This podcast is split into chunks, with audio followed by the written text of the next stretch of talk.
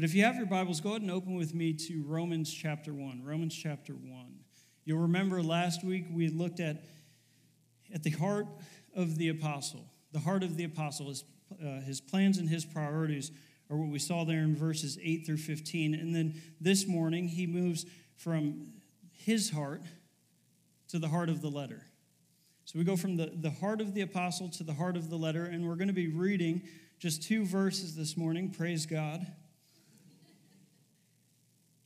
And as I was preparing the sermon this week, I was I had a bit of a struggle, and I'll just briefly explain it. But the, the struggle was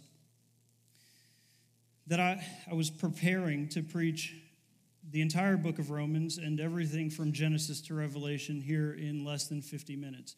And if you've been here before, you know that I talk really fast and like there's zero comprehension when that happens. I don't want to do that this morning. I actually never want to do it. I preach it uh, so that we can understand it. Uh, that's what we're here for. Um, so, anyways, I'm going to choose the latter. I'm just going to stay simple.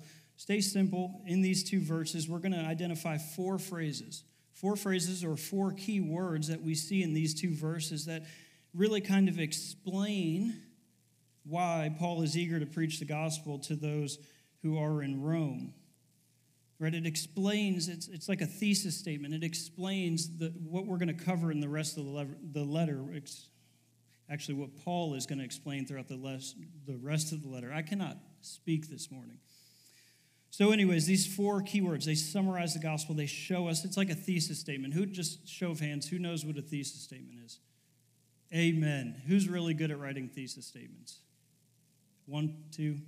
I'm, i was like terrible in my undergraduate and graduate program, and um, I suffered for it. But Paul was really good because everything that he talks about, he goes on and explains. So if you have your Bibles, Join me, Romans 1, starting in verse 16. Paul writes this For I am not ashamed of the gospel, for it is the power of God for salvation to everyone who believes, to the Jew first, and also to the Greek. For in it the righteousness of God is revealed from faith for faith. As it is written, the righteous shall live by faith. Let's pray. Father, as we approach your word, we pray, God, that you would soften our hearts to receive it.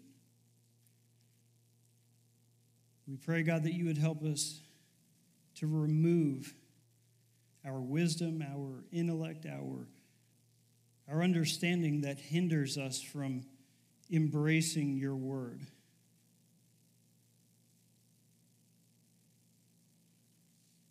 Father, we pray that, that you would Speak to us through it, transform us by it, and we'll be sure to give you all the praise, honor, and glory as we live obediently to you. Lord, we love you and thank you for all that you're going to do. And all God's people said, Amen. All right, so Paul begins, right? We see two things, four words, two things. Those four words first power, salvation, believes, and righteousness. Power, salvation, believes, and righteousness. If you're an underliner like I am, that's what your Bible's there for. Underline them. Those are going to be helpful later. Now, the gospel, just to start, is an expression of God's power. But before Paul gets there, right, why is he eager to preach? It's because he's not ashamed of it. He's not ashamed of it. Why is he not ashamed of it? For it is the power of God for salvation. Now, this is great news, but let's just, just consider all of what being unashamed of the gospel cost the apostle Paul. He was imprisoned in Philippi, he was chased out of Thessalonica, he was smuggled out of Damascus and Berea, he was laughed at in Athens, he was considered a fool in Corinth, he was declared a blasphemer in Jerusalem, and then he was stoned and left for dead in Lystra.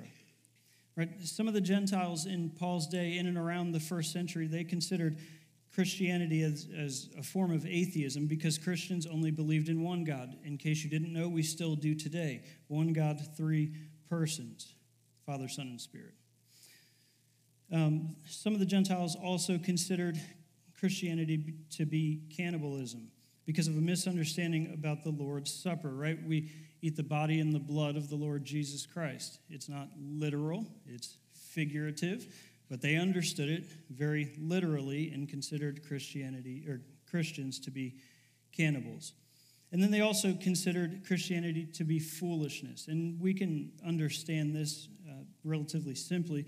Right? If your little g gods are distracted, they're distant, they're uncaring for the welfare or well being of men and women, then how could this God, who's loving, who's caring, who's self sacrificing, how could this be possible? It was utter and complete foolishness to unbelieving Gentiles. And we know from the rest of the New Testament that Jews had an issue with this as well. We see this extensively in the four Gospels and the book of Acts. And then Paul uh, pretty very, very clearly deals with it in his letter to the Galatians. But, anyways, what we see is that even later, uh, there was this attitude that, that Christians were atheists, that they were cannibals, and that they were, um, that they were fools.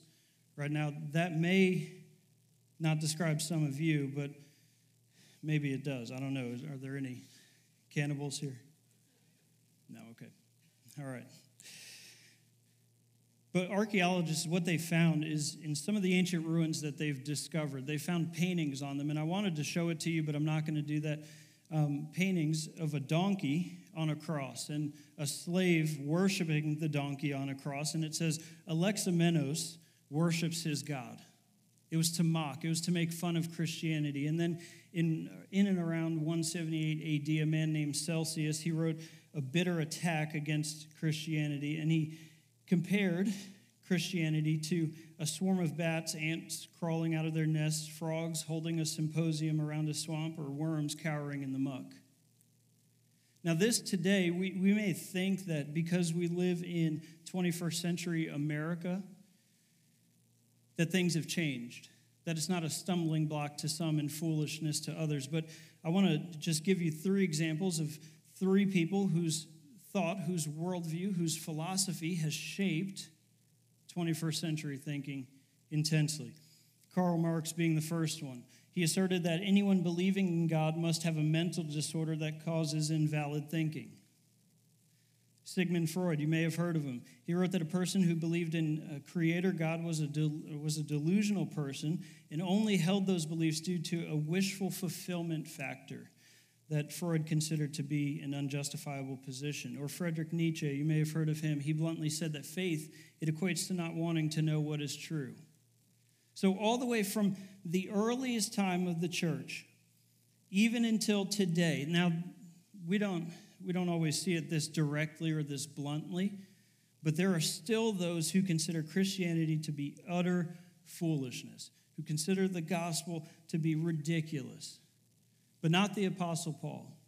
The Apostle Paul was unashamed of the gospel no matter what uh, others thought, no matter what they said, no matter what they did, no matter what he encountered in his ministry, he considered or he, he still remained undeterred, undeterred and unashamed of the gospel.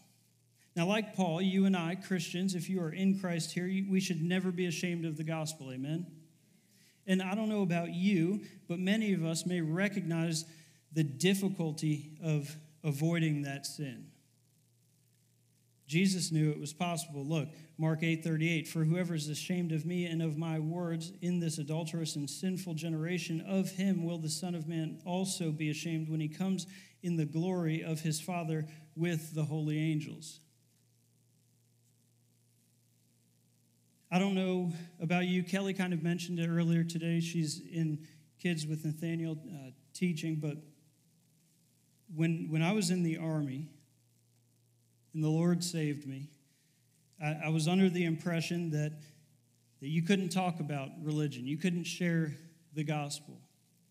But when I watched friend after friend kill themselves, when I watched divorce after divorce, when I watched dep- like depression grow and build in people's lives, I'm like, man, forget this. I know the answer. I know what Jesus did for me, and I know what He can do for them. For, like, forget the job. Who do you serve? Who do you serve?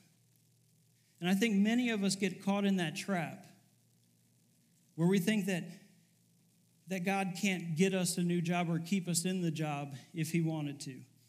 Or, or maybe it's like we're afraid of what it'll do to that relationship.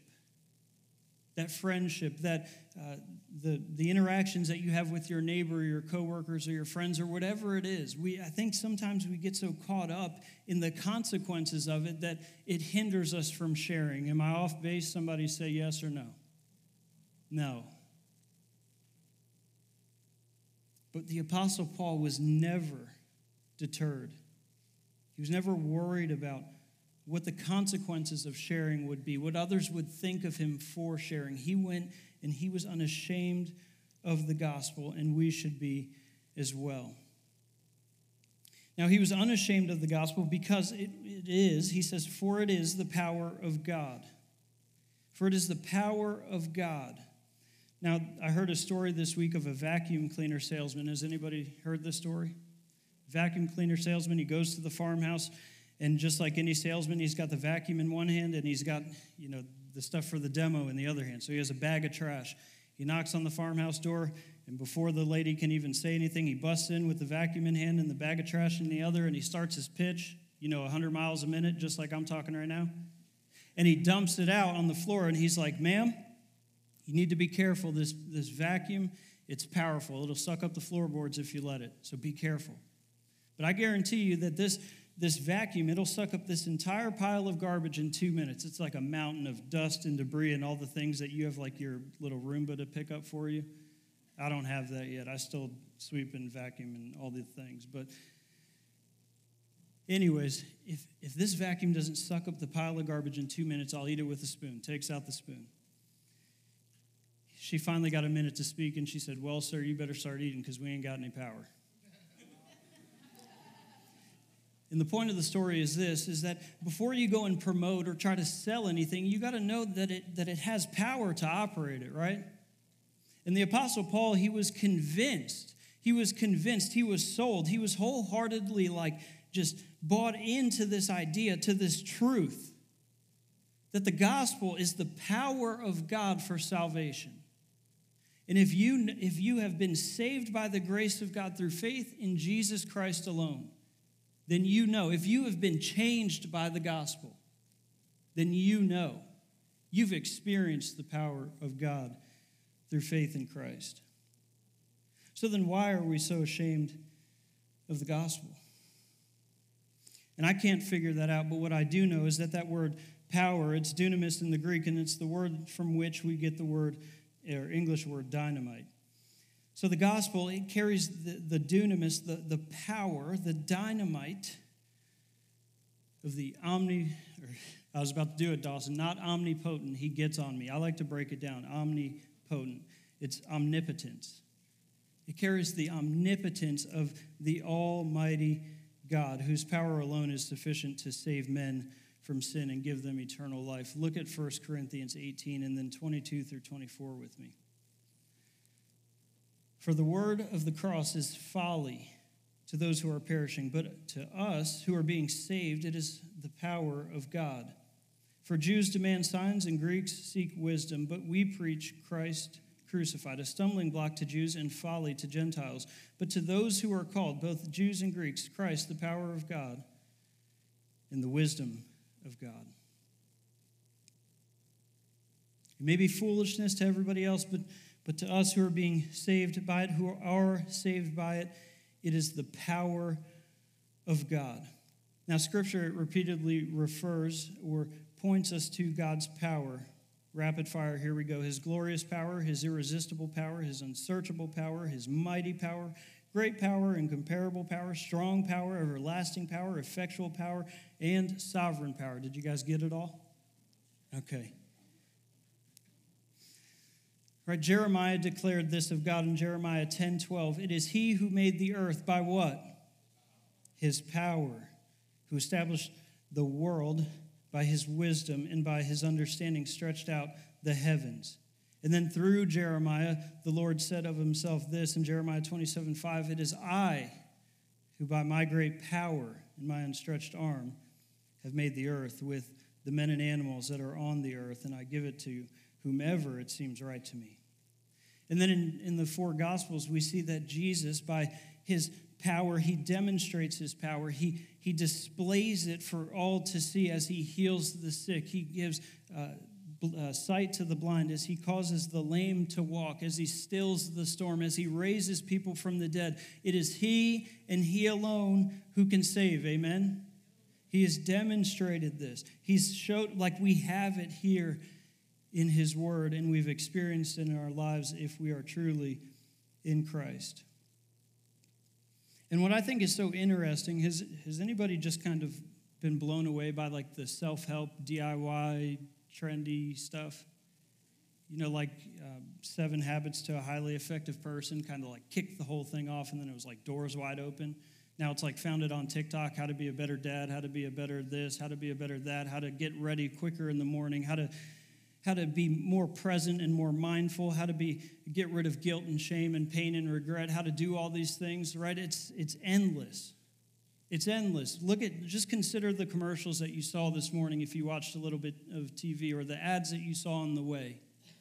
Everybody's trying to change whether it's external or internally. But none of these things has any power to change us truly and eternally. Amen. Only the power of God through the gospel has the power to change us from the inside out. Only the power through the gospel of God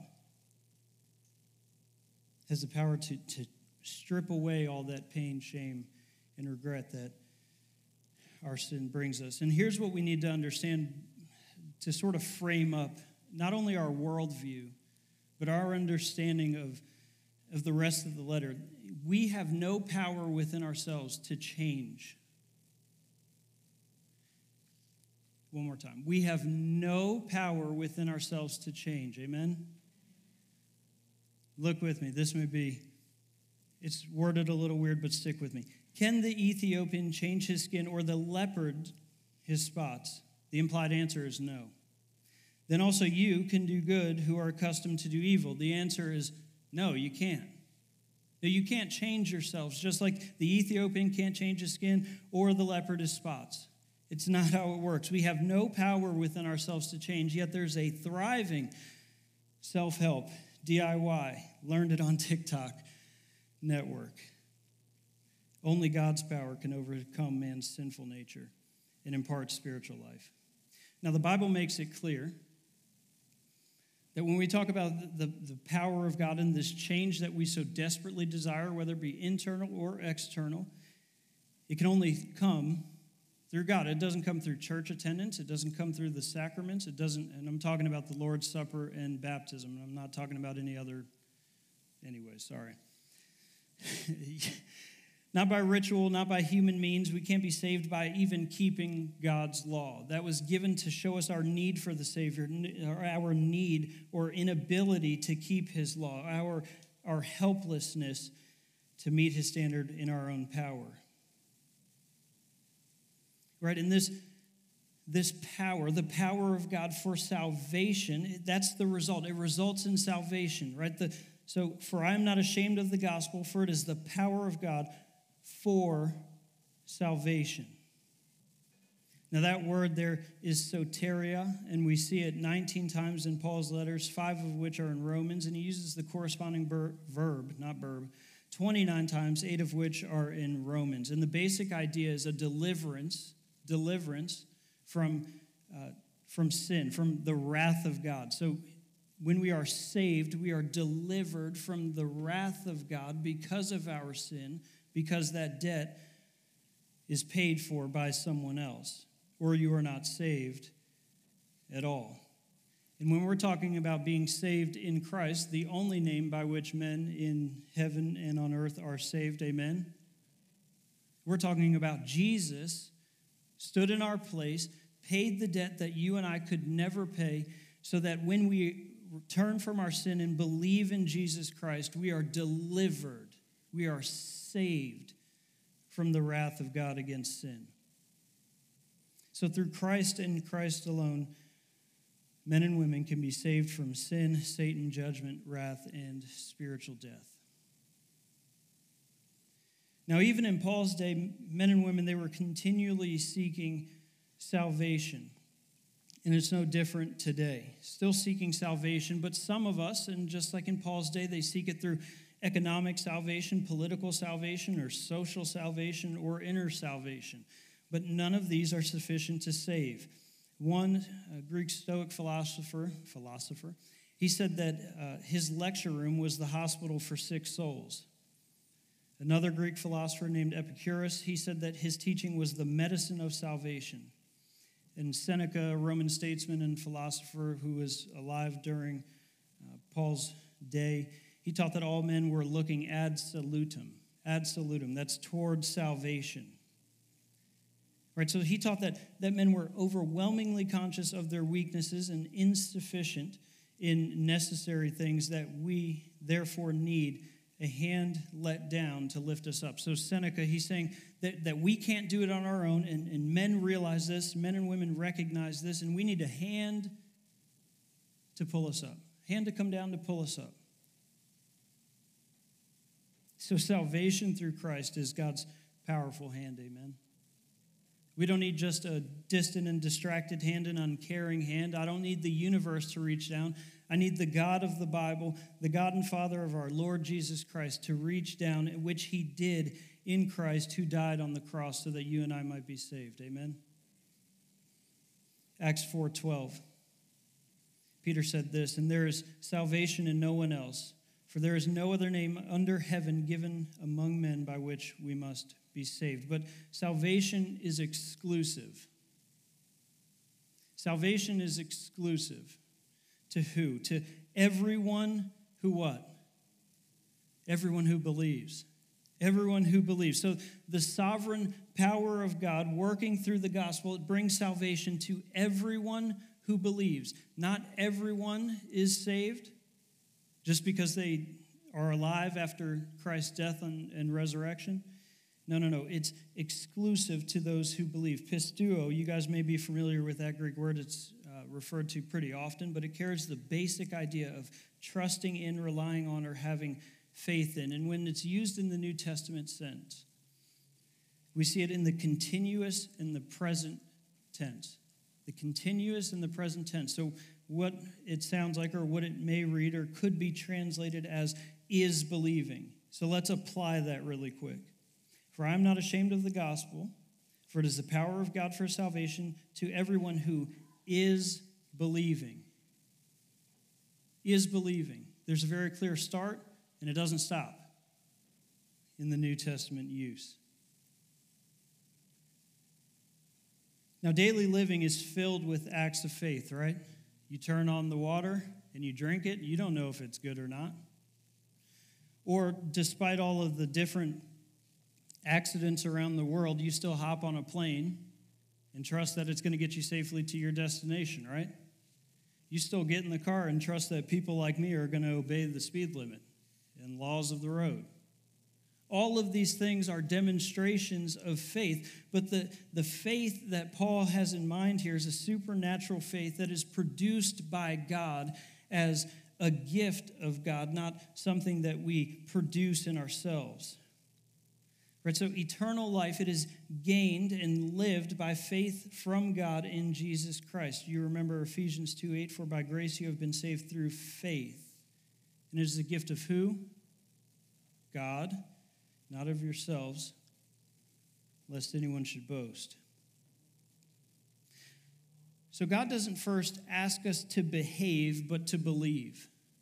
This is important.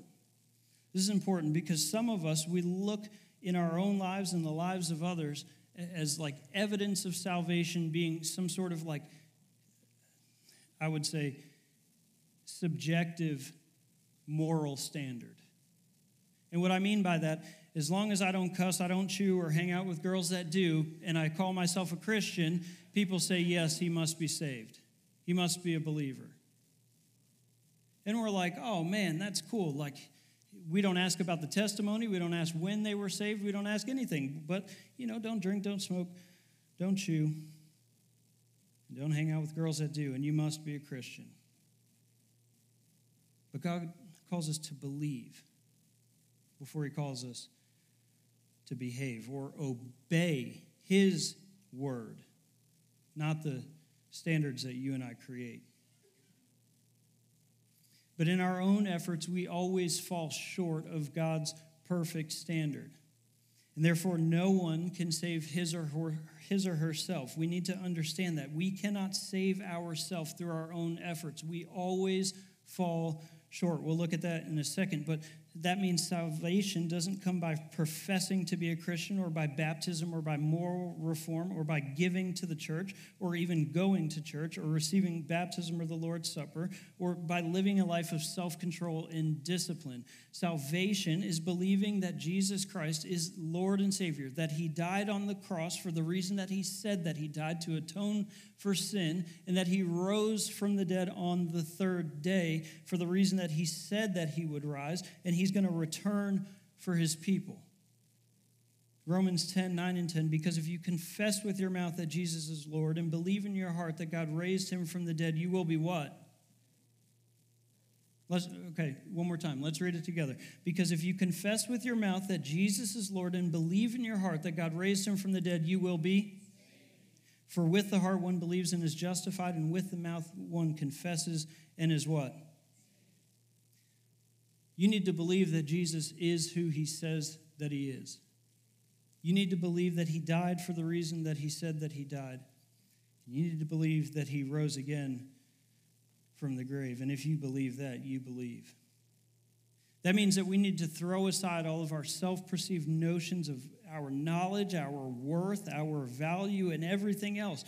We need to throw all of that aside and, and submit to what God has told us in His Word. Amen?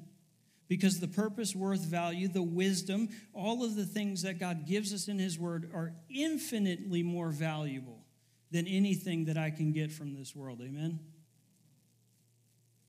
In his famous hymn, hymn Rock of Ages, Augustus Toplady wrote this. That's really his name. Not the labors of my hands can fulfill thy law's demands. Could my zeal no respite know? Could my tears forever flow? All for sin could not atone. Thou must save, and thou alone. You can't do it yourselves. And we'll see Paul build this. He'll, he'll build this power of God. He'll build salvation, and he'll build the exclusivity of salvation uh, throughout the rest of the letter. So I'm trying really hard not to punch through the whole thing. I don't know if you can sense that tension, but I really want to preach the entire book, but I don't think we have enough snacks in the lobby to, to make it through. Anyways, salvation, it has no national or ethnic uh, borders, it has no n- national or ethnic uh, barriers, right? The, the gospel is given to everyone who believes, first to the Jew and also to the Greek. Now, when Paul writes this, we recognize that his missionary practice, it began in the synagogues. He started in the synagogue. He started going to the Jew first, and then he would go to the Gentile, uh, to the Gentiles if the Jews didn't receive him. Either way, he traveled to both Jew and then to the Gentile. A few verses ago, we saw that he said that he was under obligation both to the Greeks and to the barbarians. A few weeks ago, we talked about the Apostle Paul was called to be an apostle to who? To the Gentiles. Thank you. Paul didn't leave anyone out. He went to the Jew first, that was his pattern. Then he went to the non Jew or to the Gentile. But although this may be reflecting his, his missionary uh, pattern or practice, I think what we'll see in chapters 9 through 11 is that Paul, what Paul is really trying to show is that, that the Jewish people are the chosen people of God. But it didn't stop with them. God ordained that salvation would come through the Messiah who would be born in the, uh, among the Jewish people. He would be born through the Jewish people. Jesus was a Jew. I don't know if we know that. I knew it was new for someone. And we're reminded that Jesus, the Messiah, he came first to the lost sheep of the house of Israel. Matthew 15 24. So the priority to the Jew first, it wasn't just uh, part of Paul's practice, but it was a recognition that they were God's people, and he started with them first. But what we'll see is that all who are in Christ Jesus are God's people. Not going to preach it all this morning. Keep moving. All right, the second part of this in verse 17 the gospel is the revelation of God's righteousness. Verse 17, look with me. For in it, the righteousness of God is revealed from faith for faith. As it is written, the righteous shall live by faith. So in Romans, the Apostle Paul, he explains how God justifies, that is to declare righteous, how God declares people righteous, how he declares guilty and condemns sinners righteous by grace alone, through faith alone, in Christ alone, which creates a unified and a multi ethnic family. And in the Greek, that term righteousness, it appears over 30 times in one form or another. So righteousness is a predominant theme in Paul's letter to the Romans. Amen? So let's just define righteousness simply and quickly. Righteousness, it's a state or condition of perfectly conforming to God's perfect law and holy character. One more time. Righteousness is the state or condition of perfectly conforming to God's perfect law and holy character. Here's the bad news that none of us in this room, none of us in this world since Adam are righteous. Amen? Romans 3 10 through 12, as it is written, none is righteous, no, not one. No one understands. No one seeks for God. All have turned aside. Together they have become worthless. No one does good, not even one. Then a few verses later, he says, For all have sinned and fall short of the glory of God.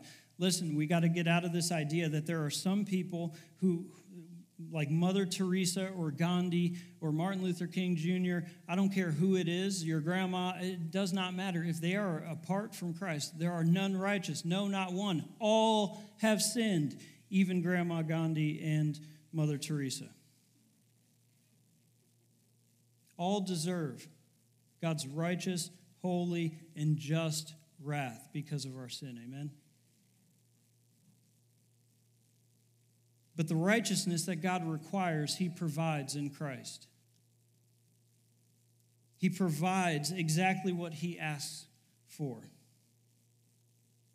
John Stott, he summarizes it this way The righteousness of God is God's righteous initiative in putting sinners right with Himself by bestowing on them a righteousness which is not their own, but his. This, this righteousness that the Apostle Paul is talking about is the, the only thing that can make unrighteous, unworthy, guilty, and condemned sinners right with a holy and just God. He does it, not you, not me. And he's done it through Christ. But this is initiated by faith.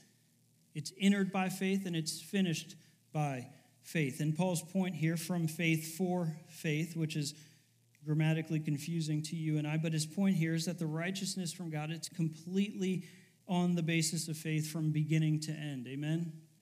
There's not a point where it transitions to work or to works. It doesn't start by works.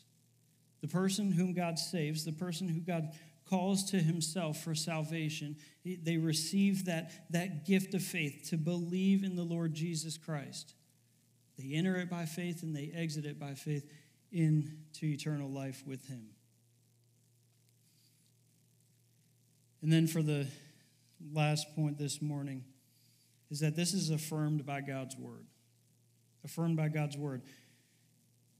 Paul writes, as it is written, written where? In the Old Testament. The righteous shall live by faith. Habakkuk 2 4, look with me. Behold, his soul is puffed up. It is not upright within him, but the righteous shall live by his what? Shall live by his faith. And in Romans 4, what we see is the Apostle Paul, he shows that Abraham, who God declared righteous or justified by faith, is, is a pattern for all who believe, making Abraham the father of faith. All who believe in Christ Jesus. So we're not going to punch into all of that this morning. But those four words power, salvation, believes, and righteousness are going to be themes that we see, words that we see, words that the Apostle Paul unpacks and unfolds and explains to us throughout the remainder of our study. But here's what I want to share with you this morning is that there are some people who call themselves Christians who have not experienced the power of God through salvation in Christ Jesus. These are people who call themselves Christians and they come to church and they're great people, I'm sure. But they have not experienced the power of God. They have not experienced genuine salvation, genuine regeneration, which is why the church for them is about all of these different things, all of the programs, all of the distractions, all of the everything that you and I know that Christians like to bicker over. Acts 1, verse 8. Matthew, I didn't give it to you. I apologize. Jesus says this, but you will receive power when the Holy Spirit has come upon you, and you will be my witnesses in Jerusalem and in all Judea and Samaria and to the ends of the earth. You will receive power.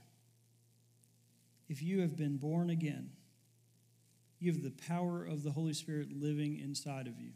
He has empowered you for what? For witness, for service, to glorify God. It's really simple when we gather. It's really simple why, why God doesn't take us right up to heaven when He saves us. We are here and empowered to glorify Him through the way that we serve, through the way that we live, to go and make disciples. We are called witnesses because we've experienced, we've saw something, we felt something, we were affected by something, the power of God through salvation in Christ Jesus our Lord. Amen. And if you've experienced that, then you shouldn't be ashamed of the gospel. You should look out into our lost and broken world and see that the only thing that this world needs is the gospel. You should see that every time a, a, broken friend, every time a broken family member tells you some horrible situation, the first thing that they need isn't $5. It's not a, a nice meal, it's the gospel. And I understand that those things may be avenues toward that, but they never replace it. Amen? I'd rather have somebody have an empty stomach that touches their back than eternity in hell.